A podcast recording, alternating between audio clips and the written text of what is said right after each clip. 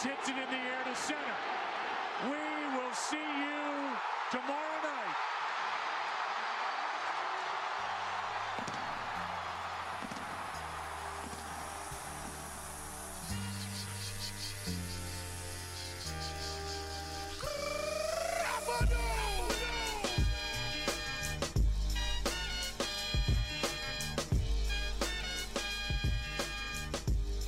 And welcome to the first ever episode of the official podcast for Redbird Rants, Fansided's blog dedicated to all things St. Louis Cardinals. I'm super stoked to get this thing going, help grow the brand, and talk some Cardinals baseball with my fellow contributors, Tito Rivera and Nathan Grimes. What's going on, gentlemen? Nothing much. How are you doing? I'm excellent, you guys. I'm excellent. We got NBA playoffs going, some NHL playoffs, baseball's getting started. It's my favorite time of year. Yes, sir. That's what I like to hear. Tito, what's cracking, brother? Not too much. Kind of reeling from a loss tonight, but uh, hopefully we can uh, pick it up. It's been a disappointing start to the season, but we'll jump into that later, guys. For now, let's introduce ourselves. Nathan, tell us a little bit about what you're doing at Redbird Rants, how long you've been writing. All right. My name is Nathan Grime. I'm a freshman in college currently. I just started writing at Redbird Rants about in February, I would say, a little bit before spring training started. So I'm looking to study speech and journalism. Always been a Cardinals fan. Used to live in St. Louis. I now live in Indiana. You know, at Redbird Rants, I'm looking just to write, basically pick up news stories, do analysis, do editorials, anything that I see on the field that I think is intriguing that I would have an opinion on, willing to write about it. So I've been doing that for, I'd say, about two months now, and it's been fun. Yeah, Nathan, you've been doing a great job. And for the listeners at home, if you haven't been, you should be reading him and go ahead and give him a follow on Twitter as well. What's your handle, Nathan? It is at Nate Grime, N A T E G R I M E. Go ahead and hit that follow button if you're a Cardinals fan. Tito, tell us about yourself. How long have you been writing for Redbird Rants? What's going on, everybody? My name's Tito. Uh, I've been writing for Redbird Rants since January. Uh, I do a couple of analysis pieces, editorials. I live in Kansas City now, so my best friend is MLB TV. So I, I, I enjoy my time uh, watching the games as, as many as I can. Yeah, man. Well, it's been fun having you aboard. Again, Tito's also a great writer. You got to check him out. Make sure you're reading his stuff. Tito, what's your Twitter handle, dude? At Triveratops, T R I V E R A T O P S. There it is. My name's Brendan Vogt. I've been writing for Redbird Rants since I'd say last August. If you're new to the site, you probably haven't seen my name. I've taken a brief hiatus here. I've been covering the NBA playoffs. But guys, it's baseball season. I'm ready to dial it back in. I'm locked and loaded. Let's get after it, man. Let's talk a little Cardinals baseball. All right, what's on tap? First and foremost, one thing I really wanted to talk about. We got a player here hitting north of 300. He's got an OPS north of 900. If you had to take one guess of what player I'm talking about right now, who would you guess? Wong. Yeah, I mean, after tonight, it would be Kolten Wong, three for three for four, I think tonight. And that's a bit surprising, right? If you're a Cardinals fan, you know, as spring training was wrapping up, there was a lot of conversation surrounding Kolten Wong, what his future was with this organization. Looked for a bit like he might get traded. Nathan, where do you land on the Kolten Wong fence in terms of trading him or keeping him? Yeah, I'm probably one of your more optimistic Cardinals fans about Kolten Wong ever since he broke in maybe four seasons ago now. Kind of just always been a fan of his tool set. I think you got to keep him. I mean, as far as the middle infield is going, if you were to, you know, if you were to talk about at the beginning of the year, which which middle infielder, Aledmys Diaz or Kolten Wong, would be hitting 300 with an OPS over 900, as you mentioned. As we turned the calendar over to May, I think most people would say Diaz, but Wong has kind of stabilized that middle infield, at least from an offensive standpoint. And, you know, he's second only to Jedd Gyorko in batting average, and he's driving extra base hits. I think he's on pace now for 48 doubles this year. Um, a couple triples, hit a home run. Hopefully, see him clear the fence maybe a little bit more, since we all know he's got the pop, the pop in that bat. But I mean, the offense is struggling to begin the year, and that's been well documented. And I, I know it's early in the year. Um, you know, bats will heat up as the weather heat up. That's that's the uh, the old adage. But I think Wong is doing a great job for the Cardinals right now. He brings a lot of different elements to the field, and I think they need to ride his hot streak as long as they can, especially while they try to kind of put everything together and hopefully getting on get on a winning streak here pretty soon. Yeah, uh, you have to keep him. Uh, it's it's getting to the point where yes, sometimes he can frustrate you on the offensive side of the ball, and also you know well documented on the defensive side of the ball. But he right now is the player with the most upside on the Cardinals, in my opinion. When you were looking at him, you know, last year, beginning of spring training, it was easy to, you know, kind of say, oh, well, here we go again.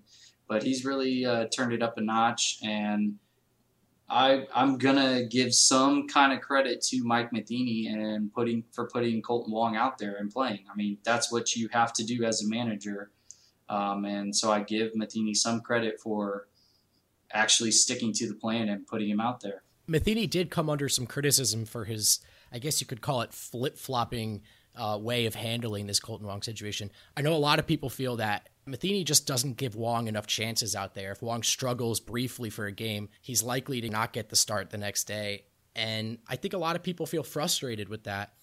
Personally, I understand it. I think we've seen a lot of inconsistency from Kolten Wong, not just in terms of production, but also mental consistency. It's a guy who we all tout his glove and his speed, but he's got, you know, he's had a lot of base running issues, been picked off multiple times, but also his the consistency in terms of his approach to his at bats. Nathan, you mentioned that surprising pop that he has. Tito and I have talked about this before. I think that home run that Kolten Wong hit in the postseason years ago was like the worst thing that ever happened to him because we've seen him time and time again with runners in scoring position just try to jack it out of the park. And yeah, it's nice that he's got that pop, but I don't really think that's the kind of player that he is. So it's been really nice to see him this year taking the right kind of approach to games. Something I feel like we've seen him do since he was called back up from Memphis last year.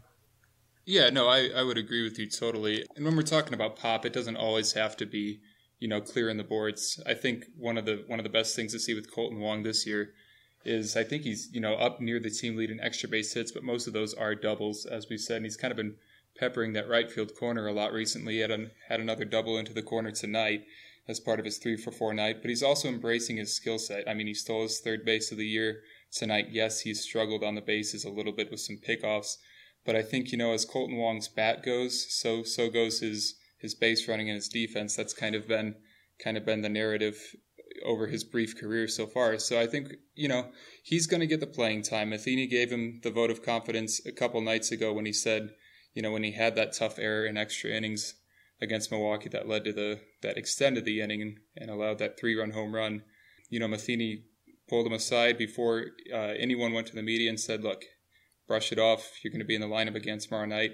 And I think a lot of the Cardinals media members were commenting how then when Matheny went to the media and said um, voluntarily without being asked that, hey, Kolten's been playing really good baseball. Don't worry about him. He'll be in there next night. That was kind of the first time Matheny had gone that uh, publicly that strongly about Kolten Wong, and that's I mean that's a good thing for Kolten. The only way he's gonna grow is if you stick to it every day. I mean, it, you have to you have to give him a chance to play, and at this point, I mean, if he's getting on base and he's got an OPS over 900, you might want to start considering moving him up in the lineup. I mean, now that Dexter Fowler's injured, I wouldn't be surprised if Kolten Wong is batting leadoff tomorrow.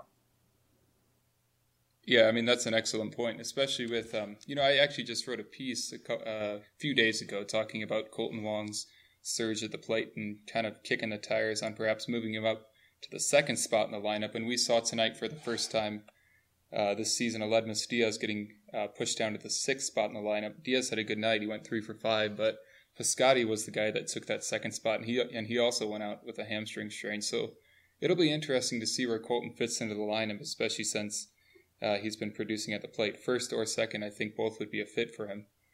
And uh, one one one other thing about Kolten that I think is worth mentioning is, you know, it's easy to say, well, he's on a hot streak that you know he he's he's producing because he's playing every day, but it'll be interesting to see how he and Matheny respond, you know, when that bat cools off a little bit. Obviously, we want to see Kolten hitting around 300 all year, and I think he's capable of that. But, you know, he'll have a cold streak here in the season. We'll see if that narrative changes at all when that happens.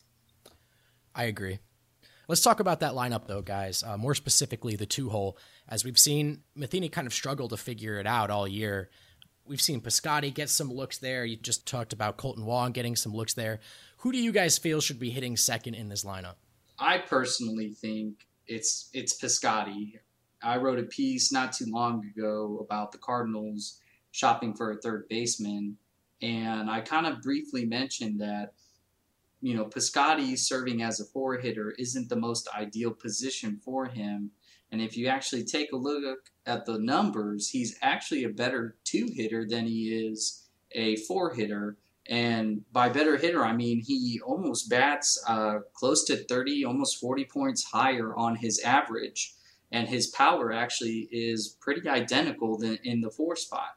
Yeah, and we saw Piscotty in the in the two spot tonight. Obviously, it all um, it's all kind of contingent on you know how long will Piscotty be out if that hamstring strain is serious or not. I think I think Matheny would like the idea of having Piscotty hit second for a while as uh, as Diaz tries to find his swing and get himself going. Um, but I mean, if if Piscotty and Fowler are both out for an extended period of time, you're going to have to see Mike Matheny start getting creative with that two hole, and it could be Kolten Wong. You might give a look at Randall Grichuk. He's seen some time, you know, higher in the lineup in previous seasons. He's kind of been batting fifth, sixth, seventh range pretty much all year this year.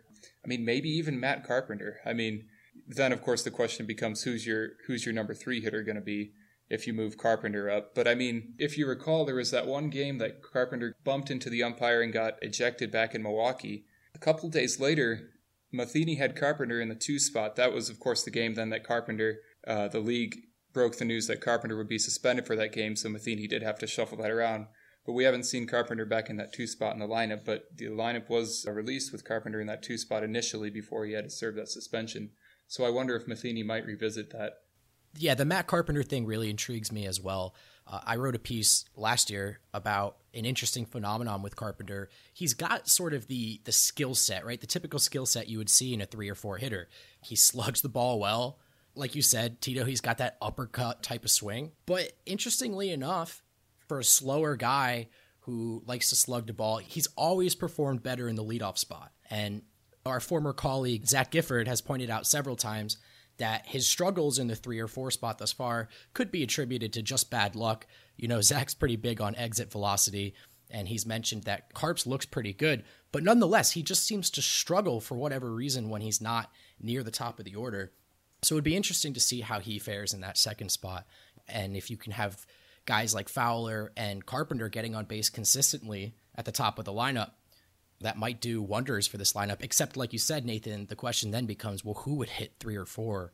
As there's just a, an absolute lack of of a true three or four hitter on this team right now. I kind of want to revisit a comment that Nate mentioned of Grichuk hitting second. I'm sorry, but there's just no way. he uh, he's just he just has underperformed any expectation that you could have of him right now. Granted, he is a young kid. He's still, you know, still developing his swing. But for a guy that strikes out as much as he does in your two hole, that won't cut it for the Cardinals, who now find themselves a full two games back. I think two and a half actually of first place. And if you're going to win games, you've got to be consistent in your first three in your lineup. I would be more intrigued to see the Cardinals' corresponding move with these two injuries because you'd certainly make a case for Tommy Pham to come up, and he would probably be your center fielder, your starting center fielder, and maybe uh, Jose Martinez will come back in and play outfield as well. He'll probably be in left field to take over for Grichuk while Grichuk slides over to right. So if that's the case, my lineup would then probably look like Wong, Tommy Pham, Matt Carpenter as your one, two, three.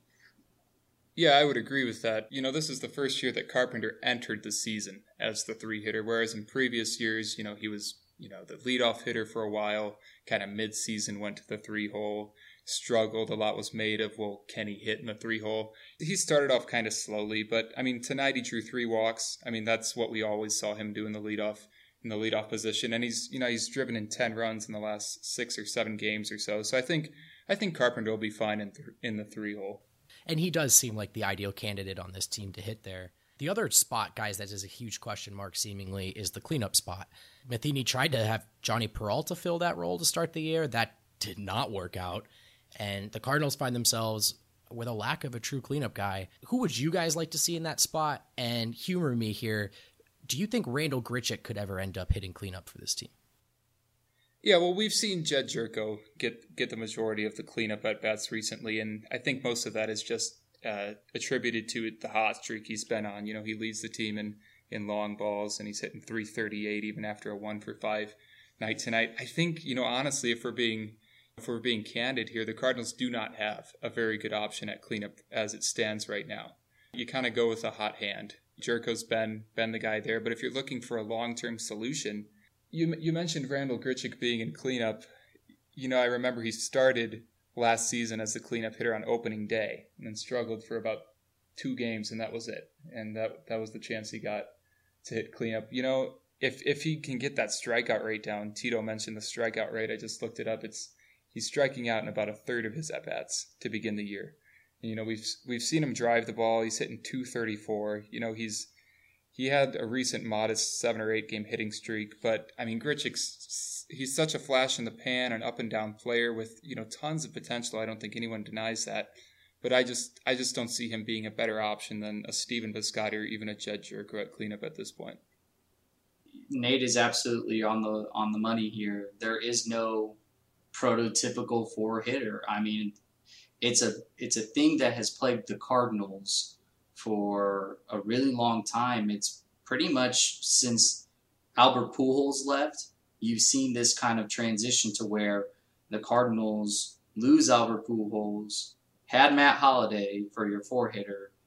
Pujols leaves, Matt Holliday takes over as the three hitter. Ever since that time, there really has not been a, a hitter that has been your four hitter, a guy that can literally clean up anything that the three hitter or possibly the two hitter doesn't you know doesn't get. So to to put Jedd Gyorko in this spot is the makes the most sense right now because of his at bats. I mean, he's giving you a quality at bat. Even one for five isn't that bad. I mean, he barely missed. He barely missed hitting a home run in his last at bat. I mean, if you watch, if you were watching the game, that's that curveball that Neftali Feliz threw was almost eye level, and Gyorko was just out in front of it. A lazy fly ball could have easily been a home run, and the Cardinals could have easily won six to five there. Piscotty, again, I, I, mentioned it earlier. His numbers are practically the same if he was hitting out of the two hole. So I mean, I, I just I don't like Piscotty in that situation because uh, my prototypical four hitter usually has more power. And actually, speaking of Stephen Piscotty, news just came out that said that he's not going to be traveling with the team this weekend. Who tweeted that out? Because I'm reading a tweet by Brian Stull right now that says positive news from Piscotty. Says more like a mild spasm. Optimistic that he will join the team after evaluation tomorrow. I just actually I read it off of the score. Will not travel, but I mean, hey, Brian Brian Stull is there, so he'll probably know a little bit more. Yeah, it's it's, it's all in that speculation stage, probably. I mean, that would be good news for Piscotty. I mean, he dodged a bullet earlier in the year when he, you know, he got hit three times in, in one sequence. Uh, yeah, he, well, he almost he didn't couldn't dodge the baseball, but he was able to avoid disaster. Right. I've got a question for you guys. Are we concerned that Stephen Piscotty and Aledmys Diaz are going through a sophomore slump? I'm more concerned about Diaz than Piscotty. Maybe I'm being a bit naive, but I just saw so much from Piscotty in his first couple of seasons in terms of just the right approach, right? He just doesn't seem like a young player. He plays like a veteran, so to speak, in my opinion. And he's the kind of guy that seems like the perfect player for this Cardinals organization. I have a hard time believing Piscotty doesn't turn into the player we all hope he will. Diaz is starting to concern me a little bit, man. I'm worried that the, what we saw last year was a flash in the pan and not the kind of guy we can expect day in day out. Yeah, and I'm no expert on all the uh, all the sabermetrics and in-depth statistics, but uh, you know, from the things I've seen and the things I've seen people write on, Diaz is not does not have the same approach at the plate this season as he had last year. I mean, he's only drawn two walks this year, so he's swinging at more pitches, uh, being more aggressive early in counts. Uh, we saw he grounded out to end the game tonight on the first pitch of the at bat. I mean, he's got five home runs, I believe. So I mean, he's we've seen him drive the ball. He's got such a sweet swing when he makes contact. I mean, that ball just jumps off the bat, and that's well documented, of course. But I mean, you can just tell something's off at the plate. You know, in the field, I mean, his range has not been great. You know, we kind of all expected him to improve in year number two after he made uh, plenty of errors last year, to put it lightly. But I mean, yeah, it'll be something to monitor as the season as the season goes along. I, I feel as if you know, kind of moving him out of that second spot is kind of the first step to say, okay, you know, we uh, Matheny's noticing his struggles. Uh, it seems as if they're still committed to him at shortstop, but I mean, it'll be interesting to see. Jhonny Peralta's on the mend. Peralta's a veteran. He's proven himself. Obviously, didn't get off to a great start this year before landing on the disabled list, but Peralta's a natural shortstop. I mean, if Gyorko keeps hitting, Peralta could maybe squeeze Diaz for some time at short. And of course, you got Greg Garcia, who who's you know he takes some good at bats and he plays good defense. So I mean, he's certainly uh, making bids for playing time. You made an interesting comment, Nate, that he's swinging at the first pitch. He's a he's beginning to remind me of Yadier Molina a little bit with that approach. And you're gonna if you're gonna go up with a first pitch approach, it has to be a pitch you can handle. If it is on the inside part of the plate and you're not ready, you better not swing. Just a little bit of uh, news. Uh, we got Piscotty quoted after the game saying he has, quote, a very mild muscle spasm, extremely good news, there's no damage. So that from the uh, from the mouth of Piscotty after the game. Yeah, I mean, I mean that's that's different than a hamstring strain, that's for sure. Because the strain, any kind of strain is is an actual tear. To hear that it's just muscle spasms, I can see him still traveling. They'll probably hold him out Friday. I think your corresponding move is Tommy Pham. Welcome back. I'm glad you brought that back up, man, because I, I, do want to talk about Tommy Pham a little bit. People are really, really keen on having him called up. He's having a great year in Memphis. And I remember during the offseason when the discussion surrounding whether the Cardinals should keep Brandon Moss or not was happening, Pham's name came up a lot, right? Why don't we hang on to guys like Hazelbaker and Pham? One quick note on Pham. I'm not quite as high on him as everyone else is. I think people often forget that Pham's not actually a prospect. He's not a particularly young player. Uh, his name is just new, right? It's just recently relevant. And if you look at his his statistics across the full season, what he's done for the Cardinals in the past, it's it's really nothing exceptional. That being said, when you have this many injuries to your outfield and you've got a manager trying to stick Matt Adams in left field, I can understand where the desire to see Tommy Pham comes from. Yeah, I think I think Pham is is the first man up definitely from Memphis if if you're in need of an outfielder. Uh, of course, everyone was expecting him to make the opening day roster as the reserve outfielder, and then we had the Jose Martinez show in spring training, much like Hazelbaker last season. But yeah, we've seen we've seen Pham with flashes of brilliance. Uh, you know, he had he's had hot he's had hot streaks, but he's also struggled at the plate in, in some major league time. And as you mentioned, he's he's 29 years old, so he's by no means a young prospect who's got at least with the Cardinals, I think it's fair to say he doesn't have a career as a starting outfielder in St. Louis. I mean, you know, we've seen value uh, from Pham as a fourth outfielder, and I mean he might get another shot at that if we you know if we have some injuries, uh, if Fowler lands on the disabled list, perhaps. But yeah, I mean, you know, I'm not too high on Pham either. I mean, we've you know he's I think what we've seen in the major leagues from Pham is about is about the player he would be in the major leagues. I think you when you say he has a hot start in Memphis, well, he better. I mean, he's seen major league pitching, so he better be able to hit AAA pitching at this point because it's like you guys are saying, he's not. He doesn't have a starting role in the Cardinals outfield. Not, I mean, not anytime in the foreseeable future. Obviously, barring injury. But if you if you're a player that has seen major league talent can hit major league talent because we know he can. I mean, he's had his his moments. I mean, think of the playoffs. You know, two years ago when he hit one out, and I think game one against the Cubs. Yep, Jon Lester. right, and you know he's he almost reminds me of a Shane Robinson. I don't know if you guys get that feeling, but he he kind of is you know a utility outfielder essentially, if there's ever such a thing as a utility outfielder.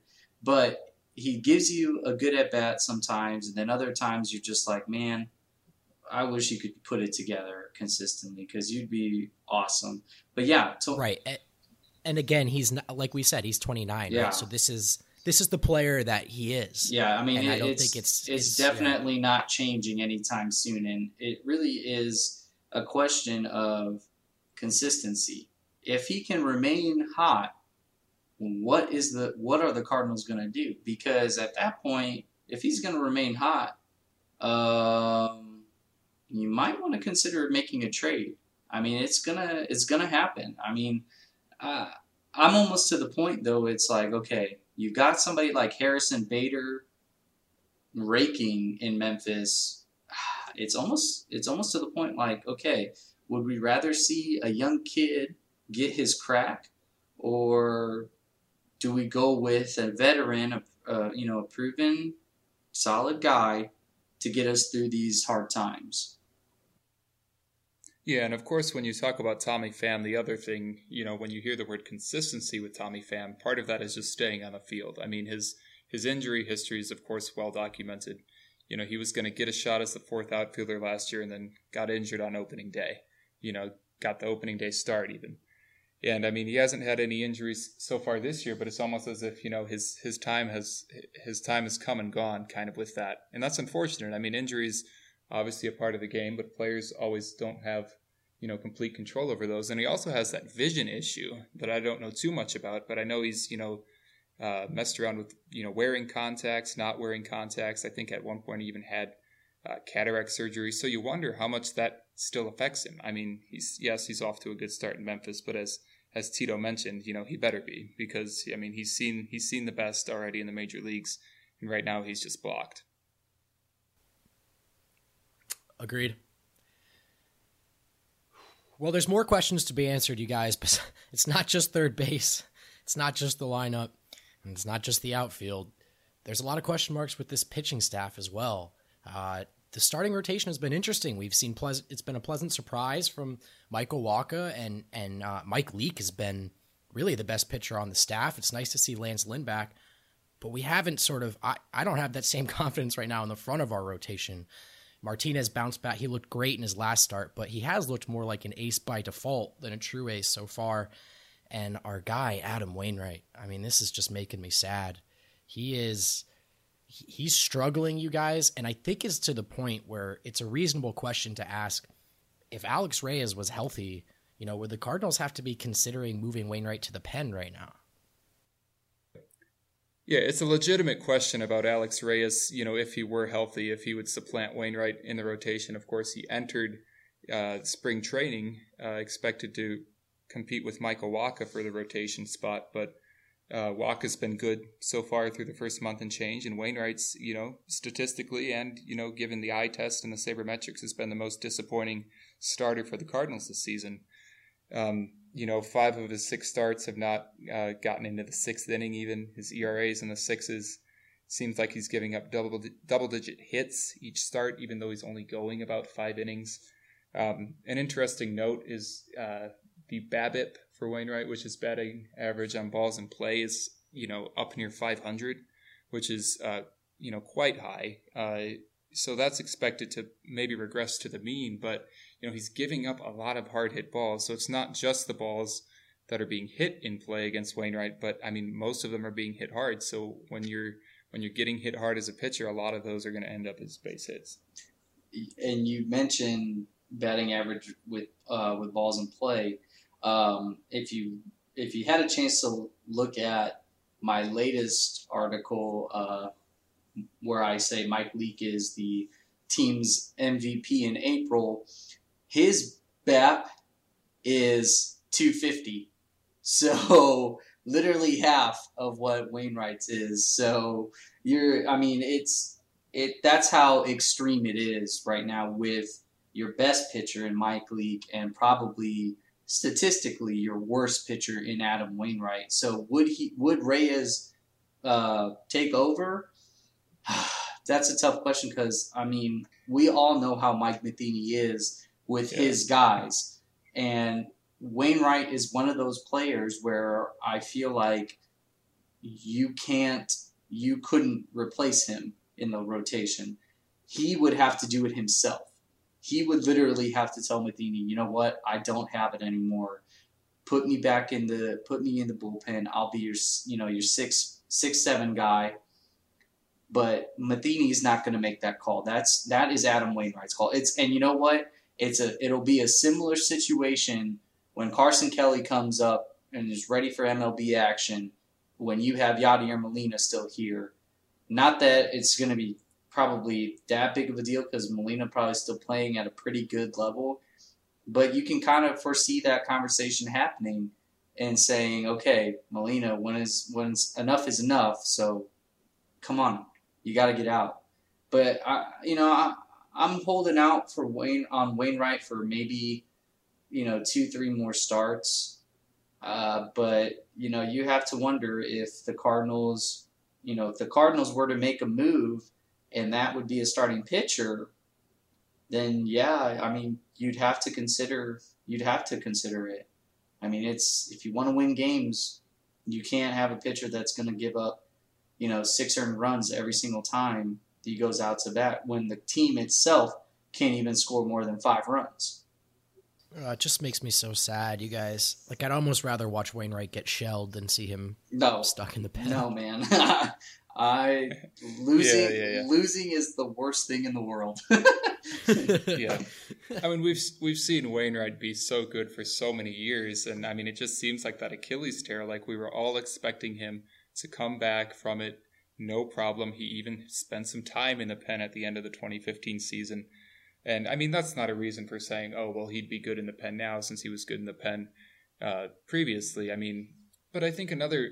This is all theoretical, of course, but you wonder how much influence maybe G- the general manager John Mozeliak would have in a call like that. I mean, Matheny had the Matt Adams experiment going strong through week one, and then Mo kind of just put the foot down and said, you know, enough is enough. Then Matheny said, all right, well, I'll put Aledmys Diaz in left field instead, as he did tonight. Uh, I don't know how much of that we'll see in the future, of course. But I mean, yeah, it's intriguing. I think, you know, Wayno's definitely one of Matheny's guys. And, you know, when we say Matheny's guys, it kind of has a negative connotation.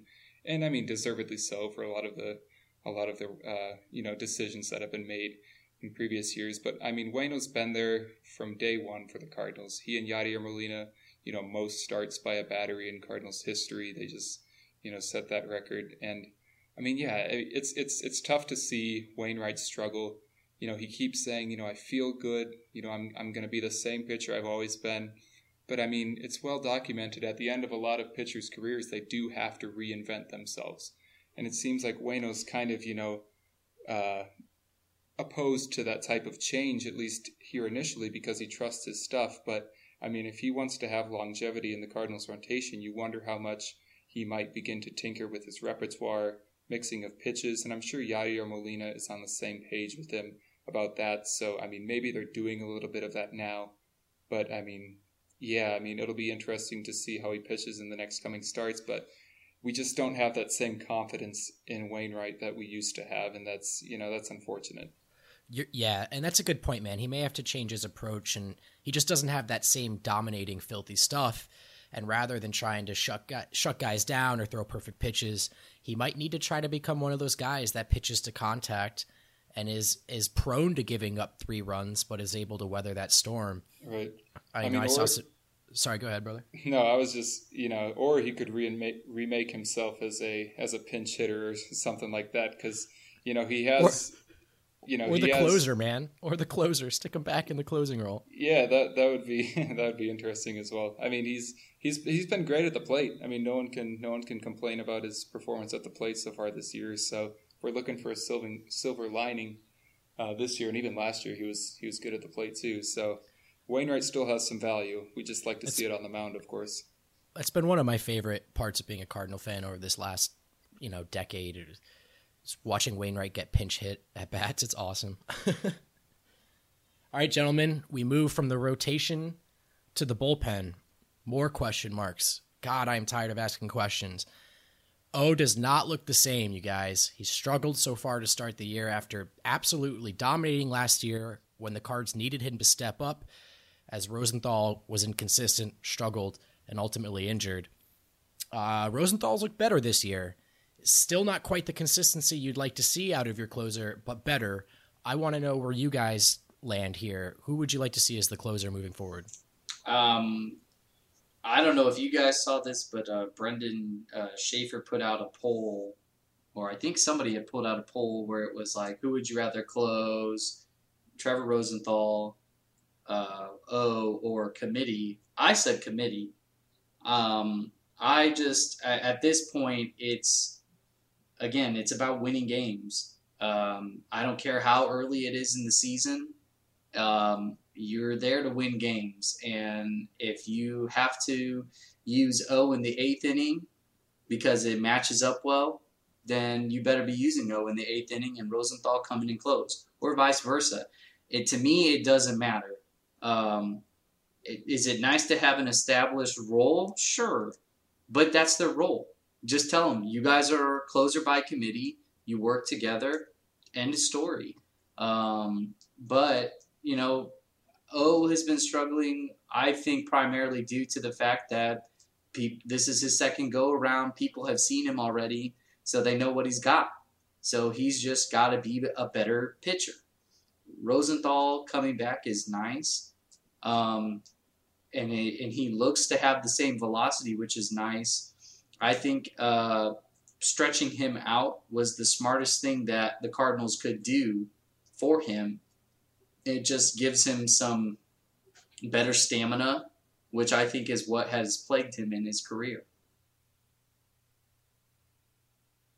Yeah, I think um, you know I really like what I've seen from Rosenthal this year. His velocity is you know just as good, if not even better. I mean, we've seen him hit triple digits with regularity already early in the season, and that's mind you coming off of this lat injury that has still kind of uh, you know hindered him a little bit as far as his workload we haven't really seen him in back to back days. Of course, he threw 30 plus pitches over the weekend in that game against Cincinnati that he got roughed up.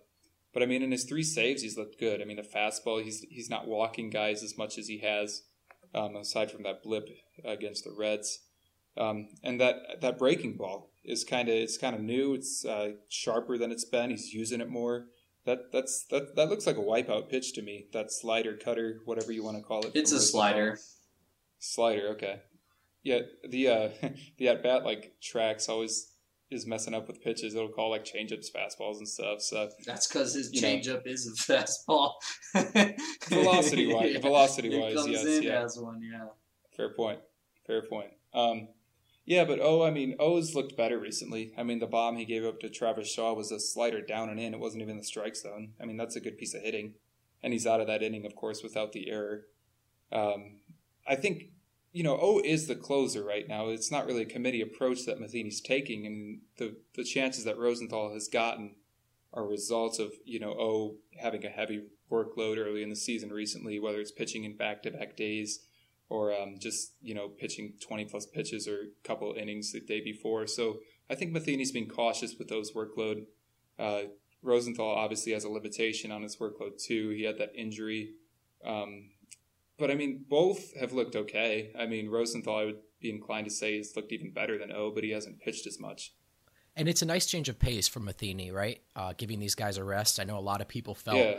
He was maybe indirectly, if not directly, responsible for Rosenthal's injury. As we know, he worked him and Siegrist into the ground. Yeah. Um, so that would be another appeal of, you know, to Tito's point of some sort of committee, which, you know, we haven't seen yet. But if that were to be the case, you know, it would prevent Matheny from murdering the arms and shoulders of O and Rosenthal. Yep. I mean, it's too bad as you bring up Siegrist. It seems like yeah, that's kind of caught up with him. You know, he right. he started spring training with that you know with that soreness, and he had to be kind of eased along. And you know, Siegrist frankly has not looked that good. His fastball, you know, a few ticks down in velocity. He's throwing his curveball and changeup a lot more than he has in recent years, and you know that could be because his fastball is flatter, uh, you know, less speed on it, less confidence in it. I mean, his his curveball looks all right. I mean, he pitched he pitched well tonight. You know, with a scoreless inning, did give up a couple of base hits, but Siegrist, you know, you don't have the confidence in Siegrist that you used to have. You know, when he was you know lights out in the seventh and eighth innings. Right. For it kind of looks like uh, kind of looks like Matt Bowman has slid into that old Siegrist yeah. role now. By the way, Yeah, shout I out to Matt Bowman. Uh, Rule Five draft pick holding us down for a couple years now. Yeah, I mean, you know, Matt Bowman had a great start to the year. You know, with the nine or ten scoreless appearances to begin the year, and then that was part of a bigger streak that dated back to early September last year. Uh, Bowman's been roughed around a little bit recently. I mean, he gave Yeah, up the, yeah. the game-winning home run tonight. ERA's almost up to four now. Um, but Overused, Bowman's man. a good. Uh, yeah, yeah, yeah. Bowman's been a good option for Matheny, and he's kind of was the only good option for a while. And yeah, he was being he was being perhaps overused, as you said. So it'll be interesting to see how Bowman comes along. Did you guys see Tommy Pham is actually on his way to St. Louis now? What is the uh, corresponding move? Is Uh, it too late to get Matt Holliday back because he just hit his 300th career home run Yeah. tonight? too Yeah, late on that. it? That ship sailed. Uh, I would assume the corresponding room it, move is going to be Dexter Fowler to 10 day DL. Seems like it. Yeah. I mean, he's getting So it. that He's going to get his MRI tonight, so I'm I'm going to guess Cardinals will play it safe. He'll go he'll go on the DL, and uh, Tommy Pham will. I'm telling you, it's it's looking like Tommy Pham will be your starting center fielder tomorrow. Do you- yeah, I mean that's that's probably of course if Piscotty isn't in the lineup because I mean Grichuk can slide over to center like he did tonight, and you see Jose Martinez getting some getting some reps. Yeah, I, I mean, I, I guess I could see that um, as well, but I'm gonna. I think again they'll play it safe with Piscotty tomorrow, even if even if he were healthy. I think they're gonna they'll play it safe. Grichuk will be your starting right fielder. Martinez will be in left. Tommy Pham, Famalama Ding Dong. yeah. So so you think Tommy Pham is a better defensive option in center than Grichuk then? No, I don't. I, I, I, I, I, no, I don't. I just think Tommy Pham has played more innings in center field than Randal Grichuk. Okay. And th- and that'll be enough for Matheny to make a decision, I'm sure. I, I'm, yeah. I mean, it's the It's going to be Dr. Miles The- in center field. the only other option is you put Tommy Pham in left, Martinez in right, and Grichuk in center. That's the only maybe other. we maybe we see Matt Adams in center. Nope. They ruled him out in left, but No. maybe we see him The only place I want Matt Adams is on the bench. Thank you. on the pine. Yeah. Yep. You can stick Wainwright in center. It's fine. No. I, w- I- to be fair though, I would be more confident with Wainwright in the outfield than Matt Adams. um, that'd be a, that'd be really interesting. I'd like to actually, There's our next poll. Yeah, that's a good poll question. yeah, do it. Let's do it after Who this. runs who runs our Twitter account? Yeah, that'd be a good a good one to put up. All right, gentlemen, we're almost done here, but before we go, I'd be remiss if I didn't ask you on your opinions of our fearless leader, Mike Matheny. Guys, last year I wrote a column defending Mike Matheny based on the team success we've seen and how it was almost unprecedented, really, for that start to a career. Um, he has made me feel like an idiot every day since. If you are on Cardinals Twitter at all, you you know how the fan base feels about this guy. They're ready to let him go now. So I'm gonna just a little you know fun experiment here, guys. If I told you that as of tomorrow or by tomorrow, Mike Matheny could be fired out of town, would you say yes? I'm a huge supporter of Jose Oquendo. I ri- originally wanted Jose Oquendo to to manage the St. Louis Cardinals, but right now, Matheny's problems are fixable. He can learn to be a better manager if he gets the proper tutelage. The two things that I worry about from him are his bullpen bullpen management and lineup management. Those are the two things that I just I know he needs to work on. If he can, And those are t- those are two pretty important yeah, things. yeah, no, don't don't get me wrong. It they are important. I just think if you're gonna if you're gonna go all out and fire him, just get it over with. You should have done it a long time ago, in my opinion. But you're you're not comfortable with like a mid season mm. or this early in the yeah, season. I, I, no. changing it up. I mean, um, if the team were, uh, let's say, like the Royals right now, god awful. I think the Royals have only won like nine games or something like that. I mean, if, if they were last place in the Central Division, absolutely. But they're only two and a half games back. It's not that bad. know, the Cubs aren't off to quite as hot a start, and it's when you're chasing the Brewers and the Reds, the sense of urgency isn't quite you know, I, I don't expect those teams to be contending as the season goes on. So I get your point, Tito. I, the Titanic has not sunk yet, and there's no need to rock the boat, right? I think the answer, if to the question, would I fire him tomorrow, is probably no. I would agree with Tito.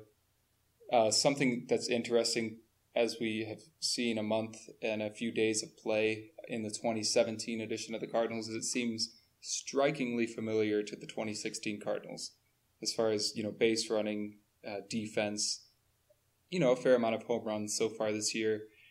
And I mean, if these things can't be fixed, it has to eventually, you know, stem up to the top. And Mike Matheny's gonna, you know, he's gonna have to bear responsibility for that. And I know he's been proactive with a lot of defensive help. They brought in Willie McGee, you know, even mid, you know, mid season here, as opposed to only, you know, getting these guys in for spring training work. But I mean, compared probably to your average Cardinals Twitter follower person, um, I'm probably not, you know, as harsh a critic of Mike Matheny. Um, it's it's hard not to be a critic of Mike Matheny, but you know, I think he does deserve some some praise for when he does something right. I think a lot of cynical people will say, well, you know, a blind squirrel will find a nut every once in a while, but I mean, the Cardinals have been one of the I mean, not not just one of the better, but the best pinch hitting team in baseball last year and this year. And you know, Mike Matheny is making those decisions, those pinch hitting decisions. Mike Matheny has handled the Trevor Rosenthal and Seung-Hwan Oh situation in the ninth inning pretty well this season. You know, since opening day, the Cardinals have not blown a ninth inning save. Uh, but yeah, I mean, he's he's not he's not a great manager. I think we all pretty much know that. I, I don't know if he'll, you know, be in St. Louis much longer, especially if the Cardinals miss the playoffs this year. His contract runs through 2020.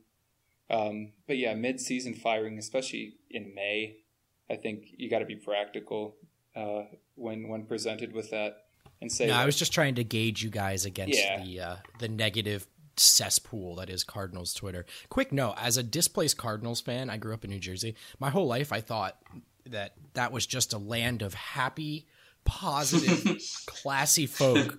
And I joined Twitter this year, and holy god, dude! Um, you have to understand, with every single fan base, you get the good and the bad, and then you get the right, in between. Right, right. exactly, and I understand how it works. It's it's easy to get likes and follows when you're making Matt Adams jokes, but um, I, I do think you made a good point, Nathan. Like the, the criticism was a is a bit much. I it's like at one point a couple years ago, people around the league, maybe not fans, but people in the league, players and coaches, regarded Mike Matheny quite highly. I mean, in all those players and coaches polls, he was voted as a top five manager. And look, we haven't loved the in-game management or the in-game strategy all the time, uh, but the team's success has been there. And this team went to a World Series with Mike at the helm. In his first four years, they were as successful as any team in a manager's first four years. I know that some people feel like that team was just so talented that it was hard to screw up. I don't actually necessarily know if that's true. I don't think that these really were all time great Cardinal teams. And for all the criticism Matheny takes from us, the players seem to like playing for him. Yeah, I, I totally agree with your comment on, you know, how much of that 2012 2013 teams was on just the team being great as opposed to Matheny being a good manager right away. I mean, those were transition years for the Cardinals. Yes, they just won right. a World Series, but they lost Albert Pujols. He was right. the face of the franchise for the longest time. So, I mean, Matheny didn't manage a team with Albert Pujols, but that team was in transition, you know, managerial transition and also transition with your players on the field. Right. I mean, I, I surely didn't expect that type of success headed into the season. Um, they were they were hiding or, or, excuse me they were riding a remarkable streak in terms of hitting with runners in scoring position. Didn't they finish like above 330 as a team that year? Something yeah, silly I think 330 was the mark in 2013 yeah. and i mean guys that's really been um, you know it's still early in the season but one thing that's really concerning about this year's team is they have continued that trend from last year of of just horrendous hitting with runners in scoring position. And you know, at least last year there was some pop and some unexpected pop on that team. Um, this year, it is concerning. Uh, it does seem to be a, de- a developing. Yeah, pattern. yes, but there's a reason for it. When you guys, when the team takes on players that are, for instance, Jedd Gyorko, 243 hitter career wise. Uh, Randal Grichuk, who's struggling to hit the ball in play at all. Um, you have Aledmys Diaz, who swings and hits a ground ball into the dirt almost practically almost every time right now. Um, you've got pieces in the lineup that don't really fit that mo of driving in runs in uh, with runners in scoring position. You know, those those players are at the top of your lineup, and that would be Matt Carpenter and Stephen Piscotty. And Molina will occasionally do it, um, but he's all he also has to have players in front of him. So when you're not getting on base either, is is very difficult to do that. Um, so you know, Wong is Wong out of the uh, the eighth hole is probably your best player doing that. So it's almost as if you want you almost want to consider him in your four in your four hole, which is which is a sad thought because you know he it's a sad thought because he's just not that kind of player. But I mean, it's like I said earlier, you it doesn't even matter how early it is at this point you've got to win games. If that's what wins you games, man, you look like the smartest manager in the entire world. All right, gentlemen. Well, I think we're about out of time here, but thanks for joining me. And it was nice to, I guess technically this is us meeting each other now. I don't know. Yeah. yeah, we'll, we'll say that. We'll say it counts. All right, guys. Well, thanks for joining me. And thank you all so much for listening. Make sure you uh, follow us on SoundCloud. It's Redbird Rants. And check out our website, huh? It's redbirdrants.com part of the Fansided Network. If you're a Cardinals fan, just got to be checking it out every day. Thanks, everybody. Yeah, thank you. Looking forward to the next one. All right, that's Nathan. That's Tito. I'm Brendan. We are St. Louis. We are Fansided.